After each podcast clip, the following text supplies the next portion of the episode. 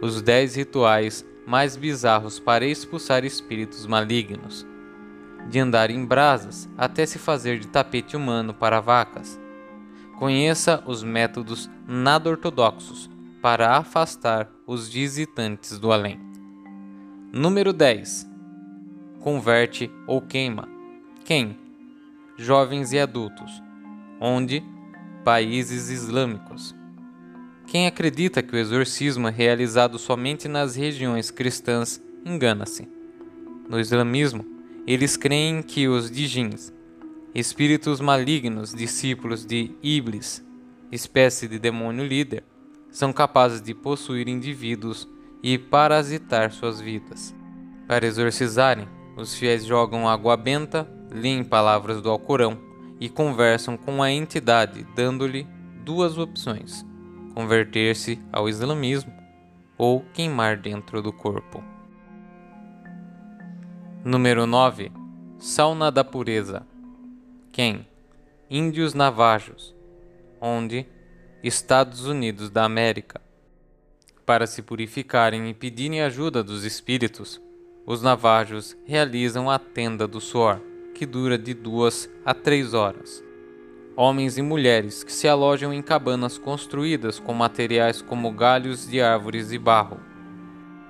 Pedras são aquecidas em uma fogueira ao lado da tenda e trazidas para dentro, onde são banhadas com água, criando vapor.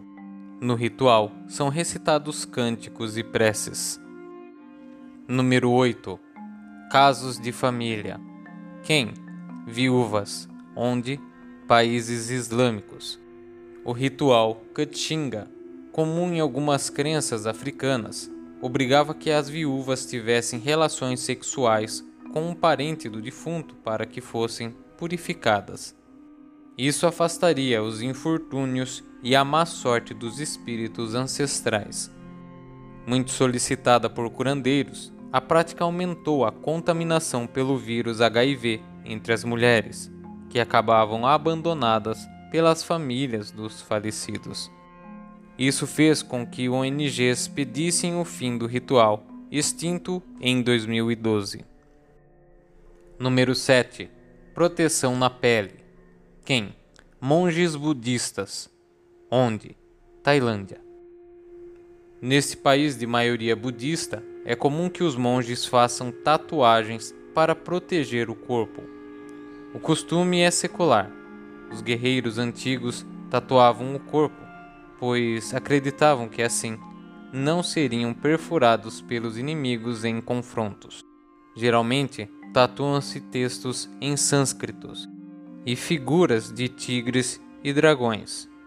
Os monges escolhem o desenho que farão e recitam mantras enquanto fazem sua arte. Número 6. Exorcismo xamânico. Quem? Índios e Ecuanas. Onde? Brasil e Venezuela. Quando acreditam que um membro da tribo está possuído por algum espírito maligno, estes índios solicitam um exorcismo ao Axuri ou Irimi, que tem a posse sobre os cânticos sagrados e é responsável na aldeia por expulsar esses maus elementos. Em um ritual para poucos parentes, ele faz invocações mágicas, cantos e gestos com as mãos. Tudo ao toque de tamburetes e regados à bebida sagrada dos xamãs, o chá de ayahuasca. Número 5. Suborno espiritual. Quem? Hindus. Onde? Índia. Esta religião possui rituais e adorações diários, mas quando acreditam que alguém está possuído por maus espíritos, os hindus, seguidores do livro sagrado de Vedas, queimam excrementos de porco, puxam os cabelos das vítimas e chegam a oferecer dinheiro ao espírito para forçá-lo a sair. Doces também são ofertados, mas o ritual só tem efeito se muita energia for canalizada sobre esses espíritos. Número 4 caminhando no fogo. Quem? Adultos. Onde? Japão. Em março acontece o Festival do Fogo no Monte Takao. Além de meditarem nos templos, os japoneses constroem uma enorme fogueira para realizar rituais e afastar os maus espíritos. Quando as chamas desaparecem, o Yamabushi, religioso do templo budista japonês, anda sobre as cinzas intensamente quentes, seguido pelos outros participantes. Eles acreditam que o ritual também irá protegê-los dos infortúnios que virão no próximo ano. Número 3. Cortar pela raiz. Quem? Homens adultos. Onde? Benin e Togo. É nestes países do oeste da África que rola um dos rituais voodoos mais antigos do mundo. Para se protegerem dos espíritos malignos, os homens realizam uma dança com facões afiados. Conforme se movimentam, levam um corte nos braços, que podem ser superficiais ou mais profundos. As cicatrizes são depois exibidas com orgulho pelos praticantes. O ritual pode propiciar lesões de nervos e músculos. Número 2. Que pulgas o separem. Quem? Crianças de 3 a 9 anos. Onde? Índia. Em algumas regiões, os fiéis acreditam que, se nascer em uma criança algum dente diferente do habitual, seu marido ou esposa irá falecer logo após o casamento. Para enganar os espíritos do mal, os pimpolhos são obrigados a se casar com cães. Os demônios acham que a criança também é um cachorro e se afastam. Apesar de comum, o rito é apenas simbólico. O casamento dura até a vida adulta, quando eles, enfim, podem casar com humanos.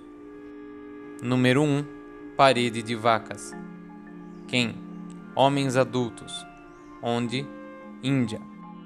No vilarejo de Undjain, durante a festividade de Ekadesi, os homens enfeitam suas vacas com capas, colares, renas e outros adereços. Depois reúnem-se em algum ponto da cidade e deitam de bruço para que sejam atropelados pelos animais. Os bichos literalmente correm sobre o corpo dos voluntários. Os homens acreditam que as vacas são animais santificados e que, ao serem pisoteados por elas, terão suas orações atendidas e ficarão livres dos maus espíritos. Há muitos perigos para o atropelado. Dependendo do lugar em que o animal pisar, podem rolar fraturas de ossos, perfurações e até mesmo a morte. Mas os moradores alegam, porém, que nunca ninguém se machucou. E aí galera, beleza? Eu sou Gabriel do Um Pouco de Terror, por favor. E eu gostaria de pedir para vocês, caso vocês gostem do nosso podcast, não deixe de nos seguir na plataforma de áudio que você nos ouve. Também, se puder avaliar, fiquem à vontade em dar a sua opinião. Não deixe também de nos seguir nas nossas redes sociais, tanto Facebook quanto no Instagram. Então é isso aí, galera. Muito obrigado para você que ouviu mais um episódio do nosso podcast Um Pouco de Terror, por favor. Até a próxima e tchau!